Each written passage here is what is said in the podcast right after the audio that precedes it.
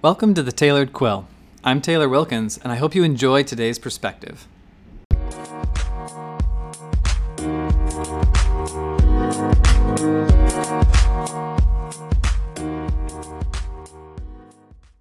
My job in my business is to help people create time and peace in their life by decreasing insecurity and defining life purpose.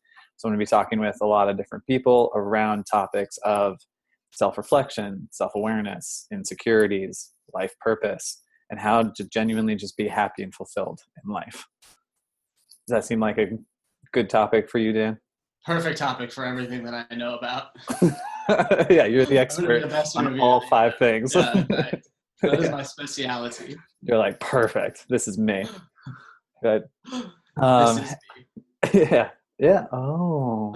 Yeah. Greatest showman. Greatest showman. Yeah. Reference already. It's been like 30 seconds. Hopefully Hugh Jackman sees this at some point. I hope so. Yeah. We could our closing could be like a rendition of one of the songs. If I mean, obviously. it would just be like our drive to Colorado. Yeah, yeah, exactly.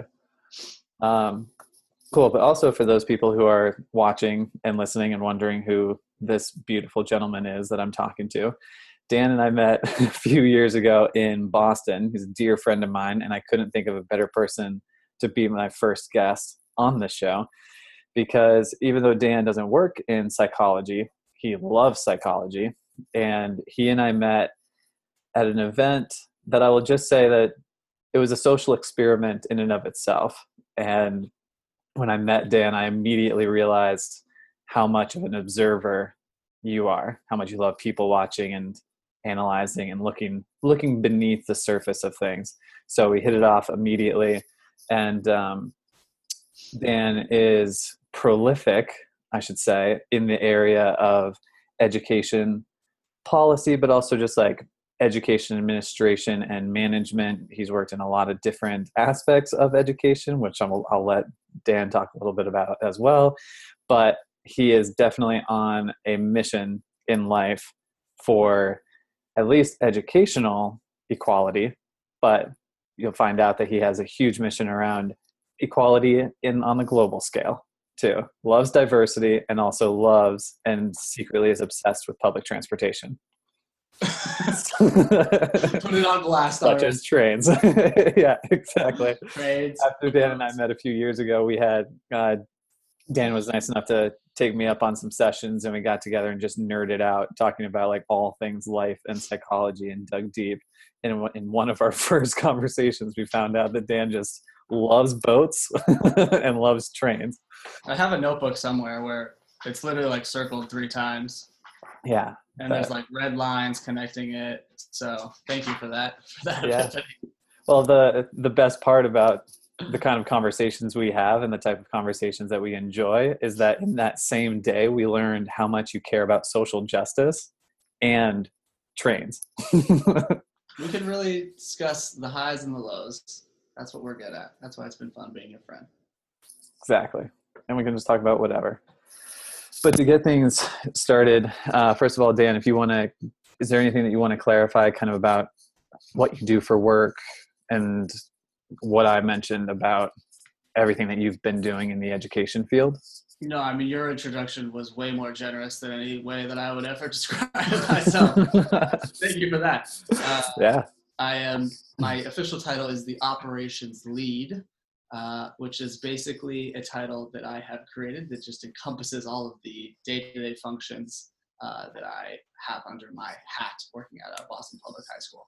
Um, I have been a teacher. I've worked in higher ed. I've worked at a magazine that was educationally focused. Uh, so I have a couple different experiences there. But yeah, right now focusing mostly on the K through 12 sphere um, and helping students to have opportunities. Nice. I love that. So the first question then to just kind of like get us diving into it is like why education? Because I know that social justice and equality and diversity is important to you, but like why is education the realm that you focused in? Uh, great questions that I totally prepped for all of this. Time to think about my life's. My life. yeah. It wasn't. You were like, oh, you want to have a phone call in a few days your entire life? well, you, you've worked with me before. You know that I just like cut right in. Straight in. I don't need you to prepare. uh, exactly. Education for me, I think in life sometimes it's like part uh, part intentionality, part luck or fate or accident in some ways. Um, so I went to school. I applied to college wanting to do journalism. Uh, didn't go to a journalism school, took journalism classes, but instead uh, went to school in Colorado. And then after graduating, I still very much thought that I was going to go into the writing field. Uh, but a friend called me and asked me if I wanted to go on a thousand mile bike ride with him. And I said, sure. Uh, I don't know to this day, like why we connected. We had known each other maybe like a year at that point. Um, he was becoming a doctor, and this was his last year off. Uh, and he just called me, and I decided to do it with him and another college friend. So I think part sounds of sounds terrible. it was uh, it it was kind of terrible. I just don't like biking, so that sounds Yeah. awful. it was it was it was beautiful and it was fun. It's one of those things where it's like during it you're like this is the worst thing that I have ever done. Sitting on this bike saddle that does it's not comfortable. It's like it's it's just not it's not made to be comfortable, I don't think. And you sit on that No. 90 miles a day in the hot summer of the south. Uh, one of those things where it's like afterwards, like I'm so glad I did that, but during it, uh, not so much. But digression from during that during that bike ride, I got a phone call to interview for a fellowship position at the college that I graduated from. So I think that's kind of how I got into the educational space. Hmm. Um, I obviously very much, not obviously, but I enjoyed my educational experience. I think it very much helped me to become who I am today, and I'm very grateful for it. And I think reflecting back now as I've gotten older, it has felt like a space.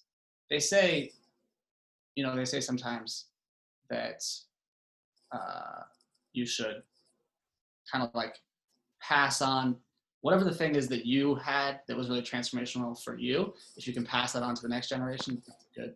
That's like a Mm. nice way to live life in some ways. And I think the thing that I have really loved is education. Um, so part of it is just helping to create those opportunities for other people because I feel so fortunate to have had them myself. Um, that's kind of how it began. I'm not sure that was a cogent story, but yeah. That was the beginning.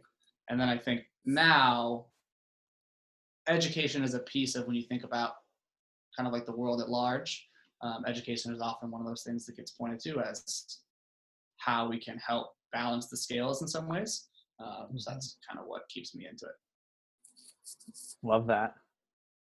That's cool. I like that. I've never actually thought about that kind of quote or that perspective of whatever was transformational for you could be passed on and be an opportunity for someone else. So I like the way that you thought about that. Yeah, I think I've seen the quote actually is like, "Be the person that you wish you had." Um, Mm. if you didn't have those sort of thing, but I think relatedly, you could be the person that you are thankful that you had, um, or someone else. Right.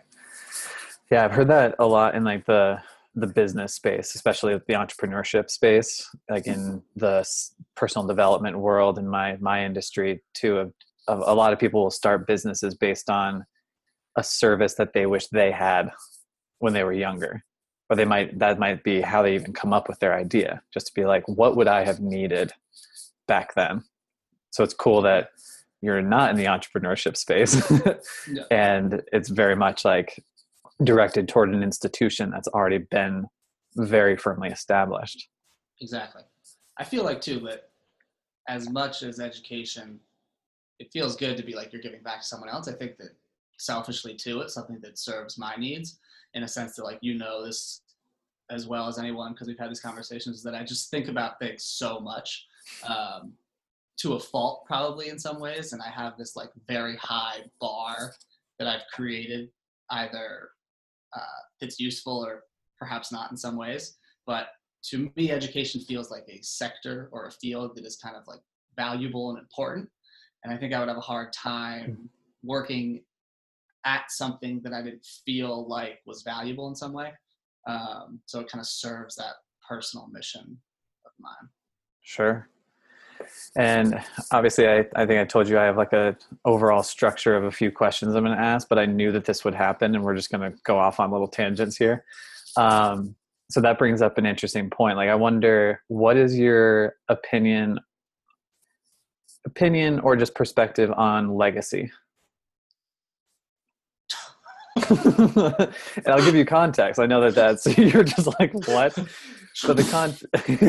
yeah. Let me let me ask that to you. the internet shuts down. No, so so my context in asking that is like especially in the education world, you hear a lot of teachers talking about the impact that they want to leave on students, or administrators saying like the life that they want to create or inspire for students. And I know that you have you think a lot about impact because you care a lot about the students and that's why you're creating a lot of initiatives and programs and things and a lot of what you're saying feels like it's kind of like a legacy conversation about like what can what opportunities can you offer other people? So i wonder if you think about it in that kind of way of like what kind of legacy could you leave? Or if you have a different perspective on legacy? Or if you've ever even thought about legacy some people don't. Some people yeah. don't care about it. I think about it. Yes. Um, I think one of the things that I have done in my life is often to think about the end of life and imagining, hopefully it's a lot later, um, but imagining I'm an elderly man laying in my bed eating crumpets. I don't know why crumpets are the thing that I'm eating. Because you'll be living in England at the time. yeah, I moved to England, having some tea, eating some crumpets. Um, but uh, I think the goal is to be able hmm. to think back on your life and be proud of the things you did. Obviously, um, to not to not have regrets or to not wish that you had done some major things differently. So a lot of the books and the things that are important to me do ask that question. Clayton Christensen um, asks, you know, he, he his whole book, How Do You Measure Your Life, is about thinking about that question. Um, Tuesdays mm. with Morrie, which was one of kind of like the most influential books that I read growing up, and to this day it's somewhere over on my shelf over there. Um, but his thing is kind of like, how do you, what is, yeah, what is the legacy that you want to leave? Um, and probably because I'm a softy at heart, uh, or because it's what the books always say. But inevitably, that boils down to like love or relationships. Um, and I think so. I think that for me, in some sense, legacy. There's two components to legacy, right? It's kind of like how are you remembered as an individual, and then like what do you leave, which mm are probably connected, but in some ways separate. Um, that a tree has little seeds that it that it you know spreads all over the place, and then those seeds grow and become different trees. Um, and the tree may stand or may get cut down. Uh, so like the tree is one thing, and then the seeds are one thing. Uh, I think for me, that's a good metaphor. Thank you. Yeah, I totally just made it up. I can tell, but that but it works. It works. just go to trees. yeah. um, I think of like the what's that children's book? Shel Silverstein. Oh. The, Giving Tree. Yeah, yeah. Yeah, yeah. Turn the tree into canoe or a stump or whatever. But uh, so I think for me, it's it's trying to do the seeds uh, I think we all have egos and want to be remembered, and sure, I'm, you know, inevitably I have those things too. Um, but I think it's important today today to think about not just the legacy that we have as individuals, but how are we helping contribute to a more just, fair, equal world. I think part of the reason to circle all the way back that I got involved in education is that I was fortunate to travel a lot. When I went to college, the first thing I remembered, which was ironically, I think he had been to England um, recently or like studied there. Uh, and we had this like group of people, and all of them had done such cool things. Mm-hmm. They were like, "Oh, I like took six months and did an internship in London, or I traveled to you know Brazil, or all these people had done these amazing things." And I was like, I played soccer and you know made movies with my friends. I didn't feel like I had like a really interesting story to tell. So I remember early on in my college experience, I was like, I'm going to live this life that I think will have these amazing stories. Um, so I was like very intentional about that. Mm-hmm. And one of the ways that I did that was by traveling.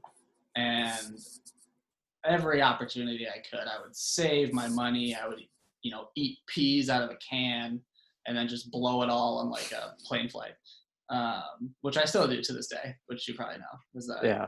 eat like a sociopath and then blow it all on traveling. Uh, so I think when you travel, depending on where you go, and really anywhere that you go, if you look for it, there's just a, a level of poverty that exists that is so separate from the daily lives that like most of my friends or my family live. And and you can find it in the united states too. And i think that's why. In thinking about my own career path i thought about working internationally too but you realize that those things exist in the united states as well. Um, so I don't remember why I started telling this story, but I think part of part of the legacy is is thinking about kind of like the privileges that I have and how do I use those privileges in some way to uh, to help other people have these experiences that I feel um, grateful to have had, which I've said already. Um, but I like that. I like that though. Yeah, I've actually never thought of. I personally don't. I don't know if this is a bad thing, but I personally like don't find myself thinking a lot about legacy. I don't think mm-hmm. much I'm kind of like you in the sense that like yeah, every once in a while I'll wonder what it's like at the very end of my life.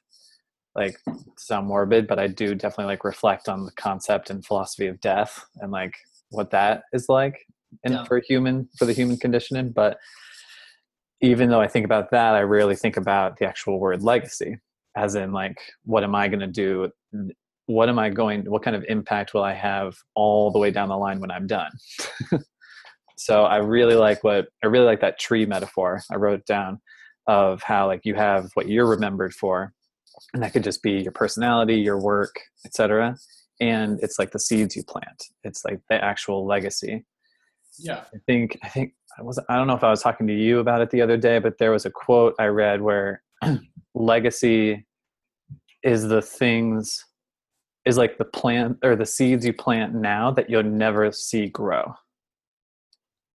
that I like that a lot. Like you still, you know, if if you and I, you and I are pretty clear on our missions in life and the things that drive us and what our ambitions are, and so we just know that we will be spreading seeds, but we don't know, we won't know necessarily what the impact is.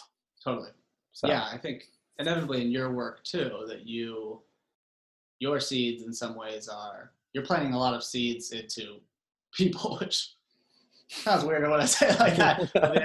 But like yeah. investing like your time and energy in helping uh, people to figure out the things that are important to them, and you know, it's you're not going to get a certificate or a trophy for that, but inevitably part of the legacy that you leave will be the ways in which you have helped people to grow. Yeah, absolutely. And I think you and I are very similar in the sense that we don't want a trophy. No, I don't know where I'd put it. Right. Maybe, maybe like a gift certificate, but yeah, well, just, just the way that you said, yeah, just the way that you said a minute ago that like, yeah, you might have that piece of that ego too of like wanting to be remembered for something. You said it yeah. in such a separate and distant way that you're just kind of like eh whatever. So it's more about your impact. It's not about you being remembered as like dan the famous education reformer. Yeah. No not not for me. I mean Yeah. it's a yeah not for me. It has been i mean tangentially just because this is what we do all the time. Yeah. Uh, naturally. I've been thinking. I was thinking the other day about how like we have we have these like stories about who we are as people, and like we imagine in some ways that we are these cohesive units of self. That's not a very eloquent way of saying that. Um, no i'm with you I think that I've been thinking recently kind of about how how we are made up of so many experiences and like people in some ways that are not ourselves um, that that inevitably as we go through our lives we start to come across more people engage with more people fall in love with people have friends family that kind of like leave they leave a mark but almost more like we are we're like these puzzles. I'm just going to use analogies all day long. That's like fine these puzzles that then like originally we start out as a you know a, a full puzzle and then as life goes on you start to like replace some of the pieces with like other people and other experiences and things so it's like you're still always your same puzzle um, Yeah. but over time you start to incorporate other people into your uh, into your ego and self um, so I think that in, in thinking about like the legacy piece, like a piece of me, I think will Hmm. live on in some ways in the people who are most important to me, who I've touched and been a part of their lives. Um, in the same way that, you know, other people have become part of me. Um, that I am, you know, my parents and my friends and my relationships and my mentors and my teachers. Um, so that their legacy lives through me in the same way that my legacy in some way will live through others in the future. absolutely it's like the spider web effect Yeah. Yeah. no, I like that a lot. And this is great. This is hilarious, first of all. So, for, for those of you who are watching or listening to this, this is what happens. This is why Dan is such a great first guest to kind of set the tone for this this kind of show because I do actually have a list of questions. I haven't asked a single one. Yeah, not going to get to any of them. And then all of a sudden, you're going to have your other meeting come up. It'll be like two hours. But um, yeah, I'll stay on that for a second because, you know, oh, there's so many ways I can take that. But the first thing that comes to mind is there was a book that I read in college, a sociology book, and I forget the I forget the author, but it was the social construction of the self. Mm, and it's yeah, and it's just uh, it was basically just hammering in the point that our self concept and our awareness and our sense of self, like you just described, is created by our interactions with people. Because when we can't really figure out our own selves, we need the feedback of social interactions to Mm, see where we stand in like a social hierarchy and then we start Mm. to develop you know our we start to recognize what we're good at or how we interact with that person is different than this person blah blah blah. But i bring that up to to emphasize that yes we are all just like puzzles.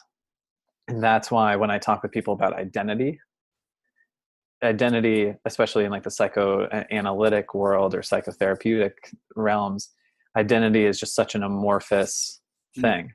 It's like what jim carrey talks about about personality. It's just this like combination of mental constructs that we call a personality but it's not there's nothing real to it. That's why all the tests are projective. There's like something qual- like qualitative about it. So i completely agree with you looping it all the way back. It's like that's why it totally makes sense that it's like our legacy is about the spider web effect of how we impact other people what seeds we what seeds we lay in the world and it's not just about us because we are made up of so many other people and experience Totally. already yeah, and it definitely if you think about it that way, it starts to like imbue every action almost with so much more meaning um, that you start to think about if you're constantly interacting, engaging with, being shaped by, and then shaping others, then inevitably, like all of your actions in some way have some value to them. Um, Jim Carrey, also someone that we need to uh, somehow get to be on the show and watch the show along with Hugh Jackman and Jim Carrey. yeah. Oh my gosh, that would be amazing. yeah. yeah. It's so true. And for those of you watching, Dan and I bonded heavily over Jim Carrey's uh, commentary and videos on the, the development of the self and mental health and depression and his own existential journey that he went through. So yeah. that's why we keep quoting him. yeah, maybe he'll hear this. Maybe he'll want to come think, on. I think you, it must have been you who shared. He has this really great commencement speech too. Um, yeah. And if you didn't share with me, I'm sure you've obviously seen it. Um, but he talks about his relationship with his dad and how he saw his dad. you you probably paraphrase this better than I did, but I think his dad was like a banker or something, and eventually, and he didn't love banking, but he did it because it's part of the family, and then eventually he lost his job. And I think his quote from that experience was basically that he saw his dad, and he said, "You can." Uh, it's like you can fail at what you don't love, so you might as well take a chance on doing what you do love, which is a butchered version of what he actually said. Uh, yeah. it's a great Jim Carrey quote. yeah. Yeah, no, I remember that. And his dad was really funny and like really enjoyed making people laugh too, but mm-hmm. never never made that into a career. Yeah. And so Jim saw his dad, you know, sacrifice what he loved and then ended up being like so disappointed when he lost the job that he didn't even like. Yeah. So yeah. Jim Carrey, if you're out there, come say hey. yeah, exactly. Hop on. um, yeah. See, now we're all on all on all sorts of different tangents, but going back to you, focusing back on you because I know you love Perfect. that so much. Perfect. Yeah, let's turn the spotlight back on you. Um, you know, when you were talking about opportunities for other people who may not otherwise get certain opportunities or experiences in life to have these amazing life stories like you committed yourself to you know what's the first question is like what's the term that you gravitate toward the most is it like that are kind of like pop culture is it social justice is it just diversity is it equality social equality you bring up fairness a lot so like yeah. i don't know like do you do you feel like you have one of those terms that's like your benchmark? You're such a good question asker. great. Thank you. Um, well, I want to do this show. I hmm. was an English major, um, so I nitpick words all the time. Uh, and I have, as you know, and now the world will know, I have all these like different documents and spreadsheets that I use to like reflect on my life and physical journals that I handwrite in, just all these things all over the place. Uh-huh. Um, one of the things that I keep is a reflection resume. Um, I've had it for a few years now, and I just like tinker with it all the time. Um, and there's a section at the top that has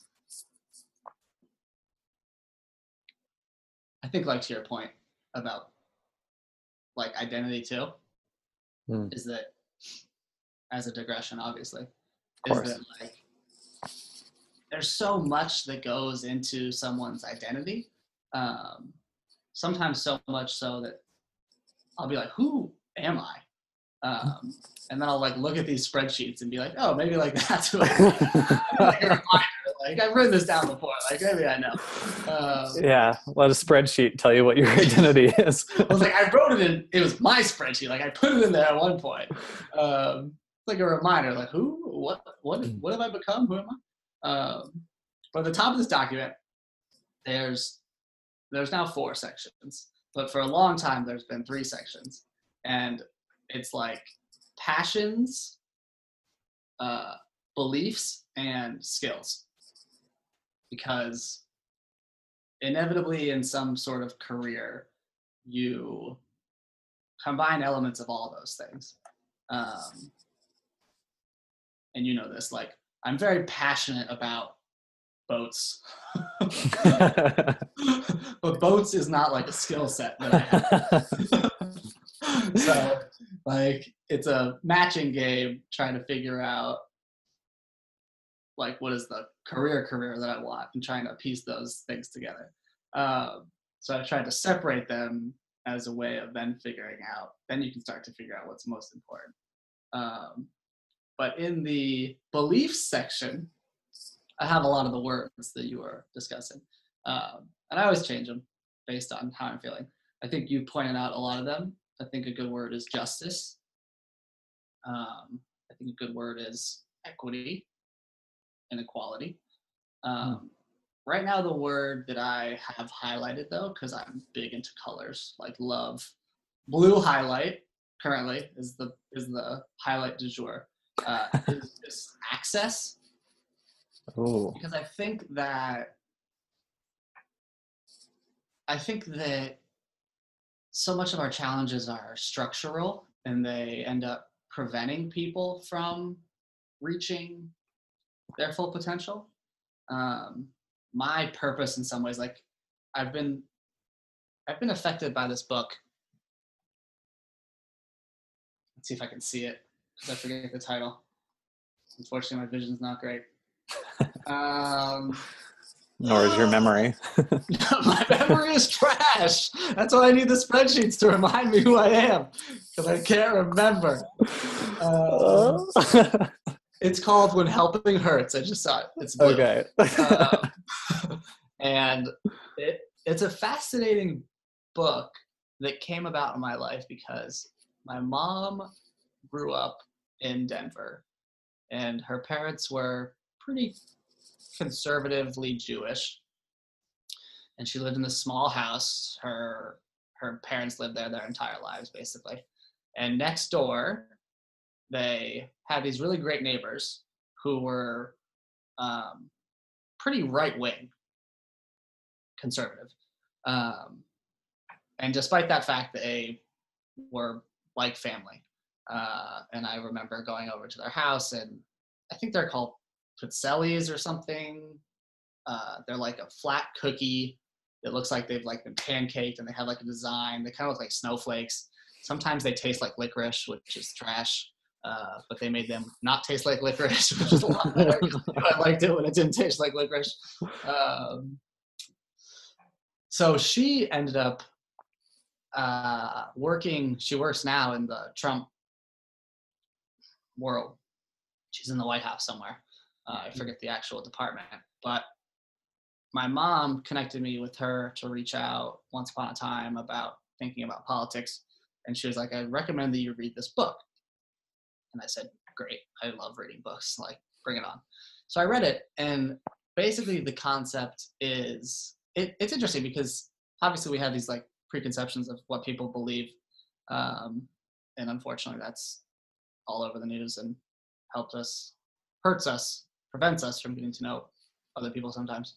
Um, but basically, the concept of the book is that is that when trying to help people, you have to separate what is helpful for them and what is actually just your ego that you're trying to satisfy.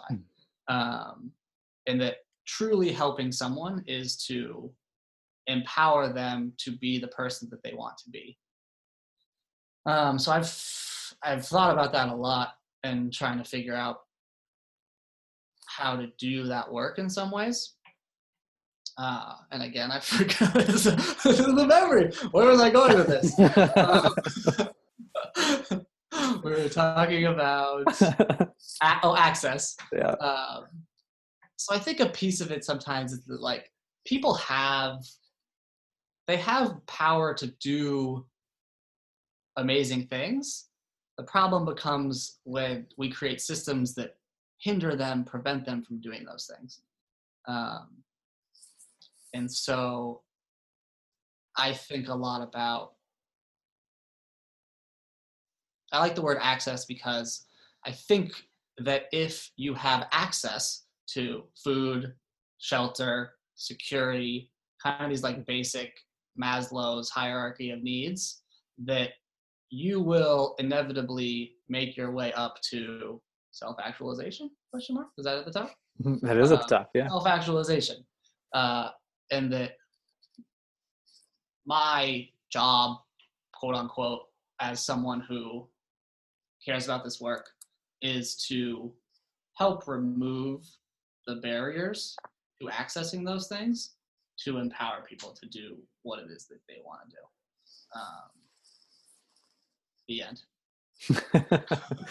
nice, nice. So if I'm hearing you right, it's like your your job is to alleviate whatever is getting in the way of that access, so that they're able to access it. Yeah, exactly. I think I think that that's you know sometimes the access is like people don't have the resources. Um, I think, for instance, like one of the barriers is, for instance, um, because I'm in the educational world, like these big important tests can be barriers sometimes more than they are enablers. Um, I fully understand that like we need ways to measure and compare um, and understand through data where there are um, you know where we're missing the mark and where we need to provide additional supports but i think that sometimes these tests can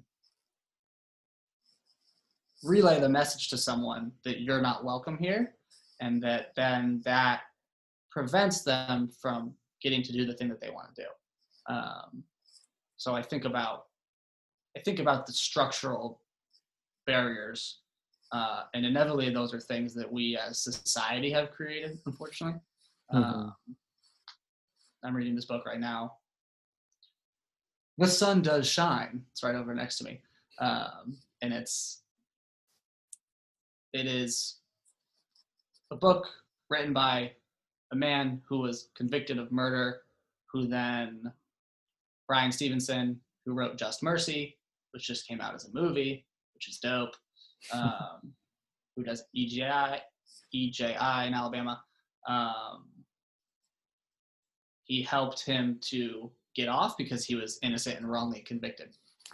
Um, and the idea behind that book, in some ways, is that like there were so many things that that got in his way that prevented him from getting to live the life that he wanted to live. He was, you know, convicted in some ways because of his race and because of his income level. And then there's little things that like, you know, one of the quotes that Bryan Stevenson says is that we have a justice system that works better for the rich and the guilty than the poor and the innocent. And like one of the things that keeps people in jail is that they can't afford bail, um, or they can't afford good lawyers. They can't afford, you know. So in that sense, like the barrier to them accessing their life is financial. Um, so I think about the barriers, and I think my word right now is access, and that's why it has the blue highlight. I like that. I like that. And I was thinking of saving this question for the the very very end, but this is like so perfectly relevant right now. We're just going to go for it now. If you know we've been talking about legacy we've been talking about impact especially in your industry in the educational world and equal opportunity fairness access world. That's a huge huge umbrella industry to be in and try to make impact in. And so i know that we kind of talked about the spider web effect of like how you as an individual can plant seeds all over the place and try to have a ripple effect away from yourself. But if someone, you know, a college senior comes up to you and says, Dan, I want to do exactly what you're doing. I want I care about the exact same things. I want to remove all these barriers. I want people to have access and equality. But they say, but I'm only one person. I don't know what I can do. I don't know what to do. What would you tell them? What advice would you give them about making impact in such a giant kind of realm that you're in. I do. It's telling that one of our. I feel like one of the emojis that we send back and forth to each other all the time is the mind blown emoji. yeah. Um, that's like half our conversations and memes. yeah. Uh, oh man. I think the first thing that comes to my mind is I think in my journey it's taken me a long time to figure that out. And I still don't have it figured out. Um, Sure. and part of the reason, not the reason, but part of the well, part of the reason that our friendship grew is because we had conversations in which I came to you for some like advice and coaching on this sort of thing. Um, and I'm still working on that. I always say that like life, I say it to myself, um. I'm like, that's a dope quote, Dan. say, say it to yourself. you type it in your spreadsheet.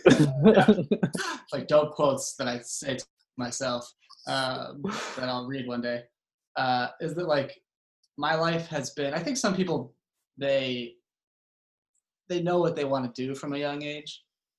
One of the questions I always hear in these conversations is like, think about who you were as a kid, or think about who you were in high school, and like, does that give you any inclination of who you've maybe lost sight of?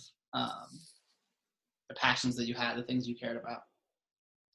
Hmm. I think for me, it's been kind of like I imagine it like a big block of marble, and I'm got my chisel and my hammer, and I'm constantly like chiseling away at life, and then eventually it's going to be this nice work of art.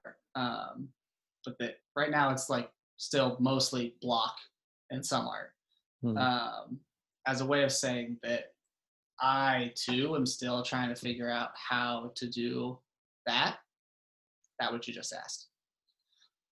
For someone in high school going into college, I think oh, I said a senior in college, but as someone in talking about high college going into the world of work, uh, first of all, I'm sorry. This is a tough time to be going into the world. Unfortunately, uh, tough time to miss graduation, as many of our high school seniors are experiencing too. Um, but I think that, like, to your, I'm not like trying to be a salesman for you, but like a lot of the things that we talk about is just like awareness of who you are, um, and and that, that requires work and getting to really understand those things about yourself and know those things uh, have them on spreadsheets to remind you of those things when you forget. Um, so i think part one is to really find the find that identify that and figure out kind of like what is the what is the box that you want to work in. I like my sister really liked it. Um, and i'm going to pull it up on my phone because it's on one of my favorites um, but it's a quote from Kobe, Hmm. who he, uh, I think it might have been in, in something that was written about him after he passed, or in the documentary that he has. But it says, "You have to dance beautifully in the box that you're comfortable dancing in." My box was to be extremely ambitious within the sport of basketball. Your box is different than mine. Everybody has their own. It's your job to try to perfect to perfect it and make it as beautiful of a canvas as you can make it. And if you've done that, you've lived a successful life. So I think I think about that as like figuring out the thing that you really care about and working really hard at being really good at it. Um, I tend to believe uh, like in fate-ish, maybe like question mark. Uh, or that things happen for a reason. I really love The Alchemist, these things you know, these kind of like spiritually books that basically posit that things in life happen for a reason. Um, and whether that's like a cosmic reason or that's just us manifesting things, like, I don't know. Um, but all of that to say that the way that I've lived my life, which is maybe not the way to live your life, uh, and I'm not sure if I would advise it. But I tend to be an optimist in the sense that you can always fix things. You can always go back, but you can't do what you never had the courage to try. So that has resulted in me living in lots of different places, uh, having different jobs, different relationships. And one might say that it is a bit unfocused. and as a 30 year old now, I am behind. If there's like a race of life, and you gotta like hit these things, you know, that I'm Sure. Behind in, uh, you know, success or wealth or, you know, marriage and how, whatever. I don't have a dog yet, you know. Um, but I think that the advice that I would give to a college student uh, is find something that you are really excited about, have the courage to try it, and know that you can always change it. Uh, and I think that that's very, again, to your work, like all of this is so personal. Um, that my trajectory has been very personal to me, and that if I had a conversation with any individual person, I would imagine having to care to be very individual to them. Which was a long answer. You should cut all of that out. no, like you like you said, you don't know what part is going to affect people in different ways. So no, we're keeping all of that. At this point, with your memory, you probably don't even remember what you said. I don't have a clue what I just said. I'm gonna send you this recording later. You'd be like, "What?" Yeah, I'm gonna put it into a different document, highlight the pieces that were actually useful. Yeah, and then take take parts out, put it into your spreadsheet, and be like, "Got it. I said that." exactly. no, I love it. I mean, real talk. You're going along with analogies. I love the analogy of the the block of marble that you're talking about because it sounds like, and you can correct me if I'm wrong, that your way of finding like, all right, cool. This is the stone that I'm going to be working with. This is the stone that I care about in life. And then you just kind of like chipping away at it slowly, just like trying things and then going back or, you know, chipping at it in a different way or trying new things and making mistakes. It all is like kind of part of that long game that you're Mhm. talking about of and it, it sounds like everything that you're talking about requires patience yes it's personalized but it definitely requires that patience to kind of just keep trying stuff Yeah. Keep chiseling away keep picking away keep trying this trying that as long as you stay true to whatever you're interested in Yeah, and I mean that's the that is the perfect segue into the the uh, culminating idea of the alchemist, which is just I mean it's like one of my favorite quotes of all time. But the idea, spoiler alert, if you haven't read The Alchemist, also you should have read The Alchemist. but- yeah but uh you know his it's it's the book about his journey to find treasure. Um and then he goes on this long journey and he eventually ends up back where he started.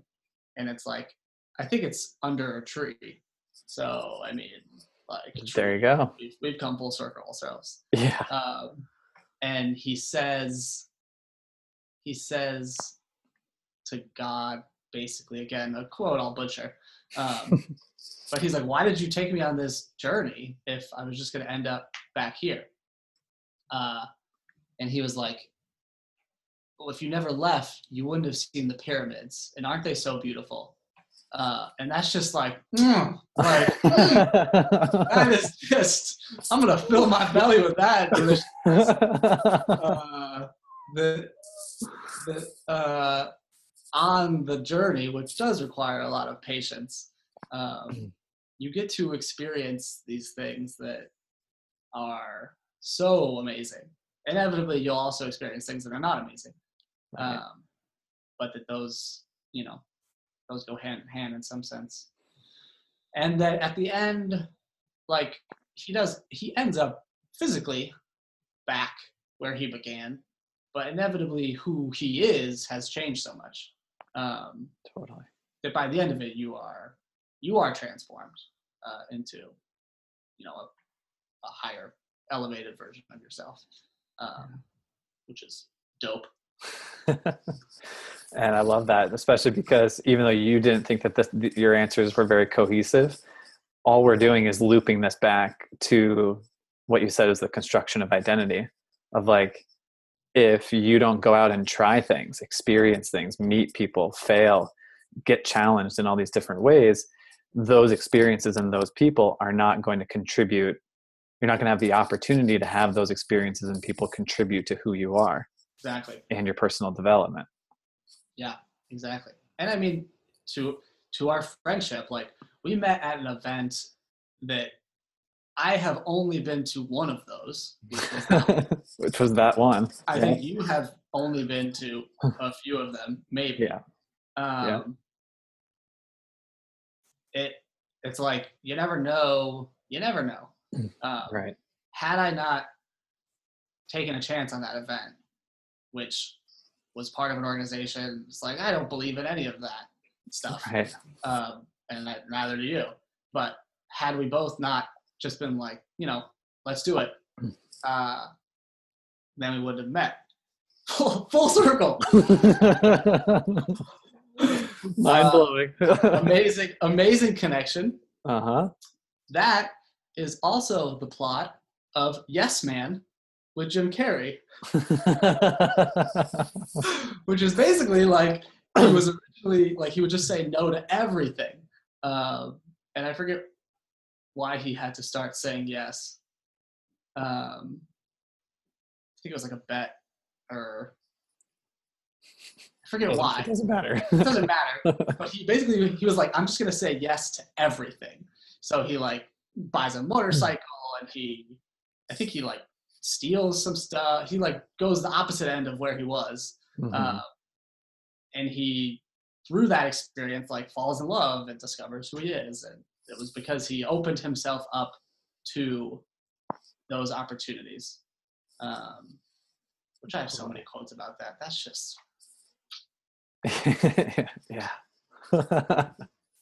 Fill my belly with deliciousness is what you said about quote. I am full. I love yummy. it. yeah. no, it's true. And and just to kind of sum up, kind of close the loop of what you just said, it's that event there's nothing wrong with the organization. It's just an organization that you and i just like did not really connect with and we just happened to go to that event. And it's funny because i remember our first contact together was not even over text or anything. After the event we were talking you we were emailing each other and we were like so how do you feel about that event? And like you you just like i think you're the one who asked me which which is like the emblem of how we just dive deep. We don't even mm-hmm. No chit chat.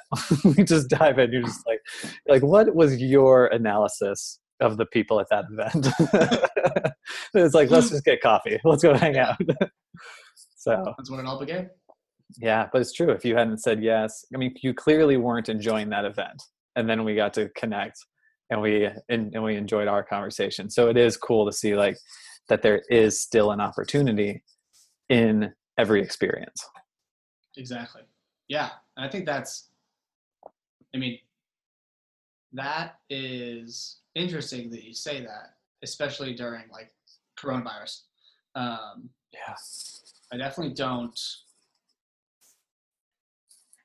I don't want to. I think about this a lot, as I think about everything and put it in so many spreadsheets. Uh, but in exactly the same way, like this time, there are probably opportunities. There are there are definitely opportunities that exist, um, despite the fact that we have to social distance and you know it has disrupted everyone's life in so many ways. Mm-hmm. Um, and thinking about just like the world that I live in too, people's experience with COVID is so different. Um, mm. And for some people who still have to go to work, uh, live with lots of family members, um, live paycheck to paycheck, have other health issues, like the way that they are experiencing coronavirus is so different than the way that I'm experiencing it. Sure. Um, so to those people, it it feels callous to be like, look for the opportunity during this time. Um, but I think to to people like myself who are experiencing like the main challenge for me is like that I have to stay home all the time. Um, Right. I think it has been it has pushed me to think about what are the opportunities that are available during this time um, and that in any negative there are like you said you know some silver lining somewhere in there Yeah, absolutely. And a lot of people, you know, I think a lot of people that you and I talk to are like minded individuals who ask the question of, like, okay, what can I do? Like, what, even if it's not kind of commonplace community service things like donating to charity or doing going out and uh, volunteering somewhere a lot of people that we know are the ones who like really are curious like how can i give back? Like what opportunities are in this? Um, but i think you bring up a really good point because there are a lot of people who don't think about that because they they are working hard enough to just keep themselves safe and meet their own basic needs in this so at this moment they can't give back or they don't know how or they're just not thinking about it because they need to be focused on themselves. And i think maybe in the social media world and this is just a whole other rabbit hole for us to go down but in the social media world there's a lot of focus on giving back Mm, that i have to remember to give people who i talk to the permission to just be like no focus on what you think you need to focus on. Like you said before like think about you know like if you can't think about a legacy or giving back or or just giving in general focus on what you need to focus on. Focus on what interests you and then that's an opportunity in itself just to learn about yourself just to sit inside and chill like Absolutely. be a little selfish is actually okay yeah, absolutely. I mean, and you know this better than everyone with your work and mental health and you know understanding those sorts of things. Um, but I mean, the analogy is like you can't fill another glass unless you have something in your glass to fill, um, to fill it with. So I think Yeah. this time, this time can hopefully be both, but you have to start, yeah, Mm. with taking care of yourself.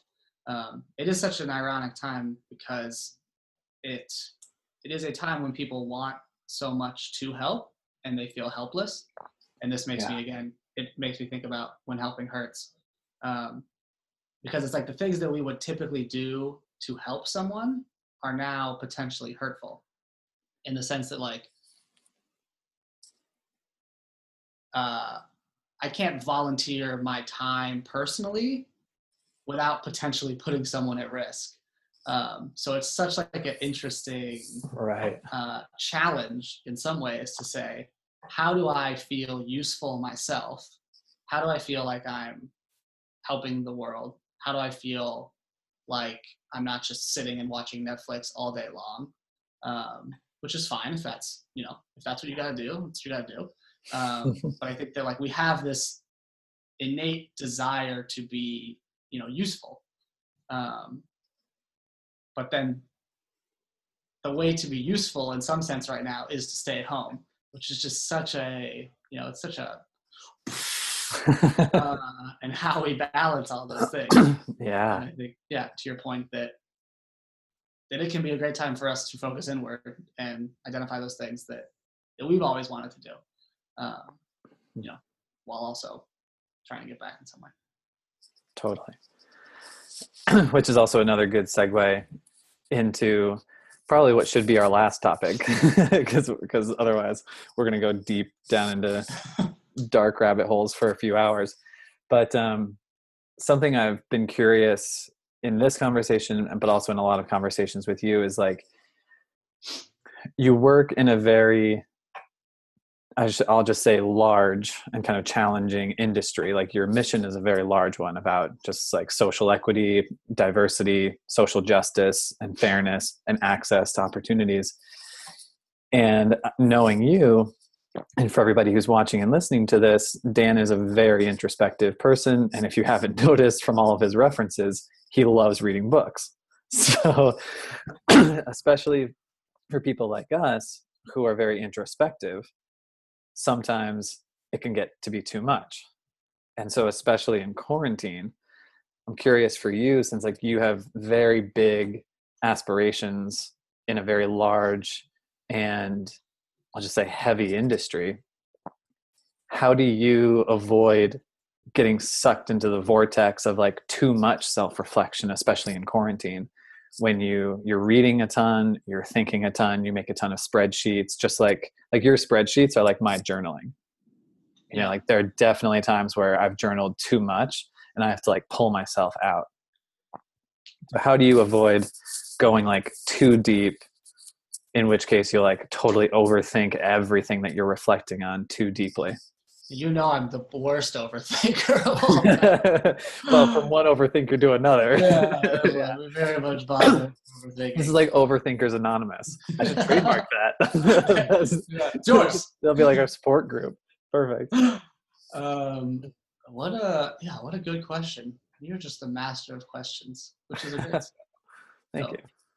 Back tap um, virtual back tap because I can't actually tap um, I think that you're right that it it can be too much. Um, cool, cool. Phone call. oh man, that's my uh, friend getting a phone call about potentially adopting a puppy. She's to be very excited about that and potentially very upset that I did not answer that phone call. We've been trying for months to get a puppy. Oh my gosh. Um, we'll definitely have to end this so I can call them back. yeah, sounds um, good. We'll end on this topic. great. Um, I think that to your point about patience, another good word is balance. Um, and that we must do the work of introspection, but not do it too much, which is just what you said. Um, so I think like for me, I'm a very intentional calendar guy. Surprising, I'm sure, uh, considering everything is on a spreadsheet or on a, a doc. Uh, but basically, what I've done, the way that I've extrapolated out, you all are seeing the inner workings of my madness for sure. Um, but I think that to go full circle and thinking about like the Clayton Christensen sort of ideas, the um, Tuesdays of Morrie, like how do you want to be remembered? Do you want to make sure that you live the life that you wanted to live? I think you have to extrapolate that backwards. Um, mm. And you hmm. have to figure out, you know, there's a path to getting to that point. It doesn't just happen immediately. And then you break those things apart and you identify what's important to you. So I have identified six values. Um, and then on every, I calendar everything. And then in my calendar, I associate the activity with a value oftentimes. Awesome. I love sounds it. like a crazy person no. But uh, this is this is sweet. I think this would be really helpful for people. I'll send you a picture. I'll pick a week where it looks less insane. Yeah, uh, sounds good. But the idea, for instance, is that joy is purple because again, I like colors, and um, sort of like leadership, self-reflection, big goals are yellow, and then uh, work is green, and health, wellness is blue. But the reason that I like doing that is that when I look at my week of a calendar, I can visually mm. see have I dedicated, have I carved out space in my week mm. to dedicate time to those things? Mm. Uh, because I think so often we think that we are dedicating time to things, but whether or not we are actually dedicating time to those things is untrue. You know, I can think I am I am dedicating time to learning Spanish, but inevitably, if I'm not like practicing that a few times a week, then I'm not actually learning, and I'm just thinking that I'm learning.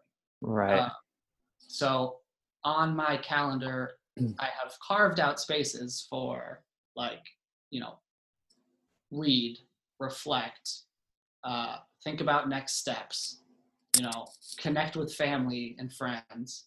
Um, but I also have, you know, practice some piano, watch a movie, um, so that ideally by the end of each week and by the end of my life, uh, I will at least think that I have, you know, gotten closer to accomplishing some of those things. Um, so that's my style. That's Uh, sweet. and I think, yeah, just like having some self compassion, right? hmm Uh, self compassion to say, right now, I just need to watch a movie, and that's okay. Um, but also to say, have some self compassion in the sense of being like, uh, my thinking around this has changed a lot actually over the last year, but self compassion, thinking about not just like what is currently nice for you, but uh, what is the thing that you actually really want? Uh, I tell kids, they're like, this is the this is the broccoli metaphor I use. It's like, I care about your health and your wellness and your life outcomes. So that would be like me saying, like, you have to eat this broccoli. You're probably not going to like this broccoli right now, but your long-term uh, outcomes may potentially be better because I'm letting you eat broccoli instead of saying, here's a Snickers bar because I know you're going to like the Snickers bar right now. Uh, so part of self-compassion, I think, is also being like, I actually really care about this thing, and right now that may require me to study or to, you know, read some of these things that uh, are maybe like quote unquote a little bit harder, uh, but that over the long term you are actually doing an act of kindness for yourself because you are looking out for your own goals. Yeah. Excuse me. I love that. And that's that's the total nurturance of what you've been talking about, nurturing what you actually care about. Mm. And like the chiseling chiseling the block of marble, it's a lot of really hard work. And you have to be really patient with it. Eventually you'll start to see what form it's taking, but it could take years to do so. Yes, it So- can. yeah. I mean that man, that self-compassion piece is like is a huge topic that I'm diving into right now in my work. Yeah. Um, and that I'm like exploring and researching a lot, both for myself and for my clients. So I love that you brought that up and just the simplification of thinking, yeah, just like it's okay, giving yourself that permission to be to, to look at a list like yours or to or that color coded schedule like yours and say, you know what? It's actually okay if I don't go practice Spanish right now. It's actually okay if I don't, you know, go out on a run. If my body needs to sit and just read for a little while, I'm going to sit and read for a little while. Yeah. I think that's huge because so many people don't give themselves that permission because they have that pressure that they need to. Once they make their schedule, it's as though they can't change it.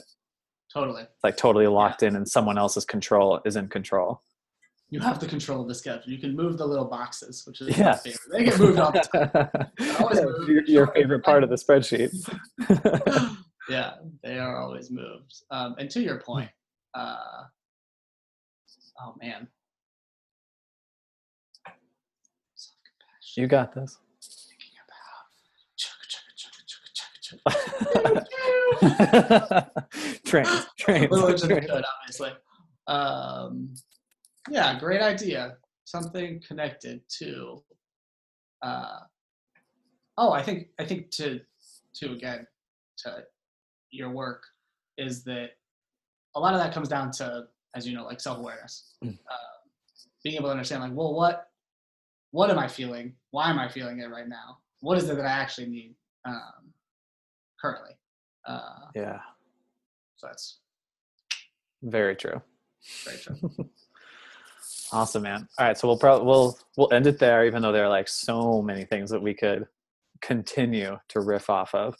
But um, man, this you may not have thought that you were coherent in some of your answers. You thought that you were too tangential, but I took a ton of notes on things that you said, and I thought this was amazing, and I love it. Like certainly, especially the things like um, like the the sense of self stuff and the identity stuff, but also you shared two amazing techniques and like strategies that people can actually use whether they want to use spreadsheets or not but just record keeping like like like the one you just said like that's in my in my industry the personal development industry there's so much about time management.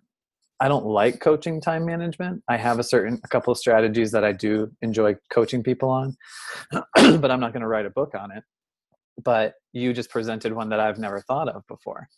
The way that you actually like kind of collate values with activities and then you match them up together and then just like put them in your schedule to make sure all of them get met in a given week. Mm, yeah. like i think a lot of people focus mostly on the activities thinking that they have to do certain things like their obligations instead of remembering what personal values or totally. personal meaning is assigned to those activities yeah, when you imbue it with a sense of value, then it feels you know more important to why you're doing it. You have a rationale right. for it.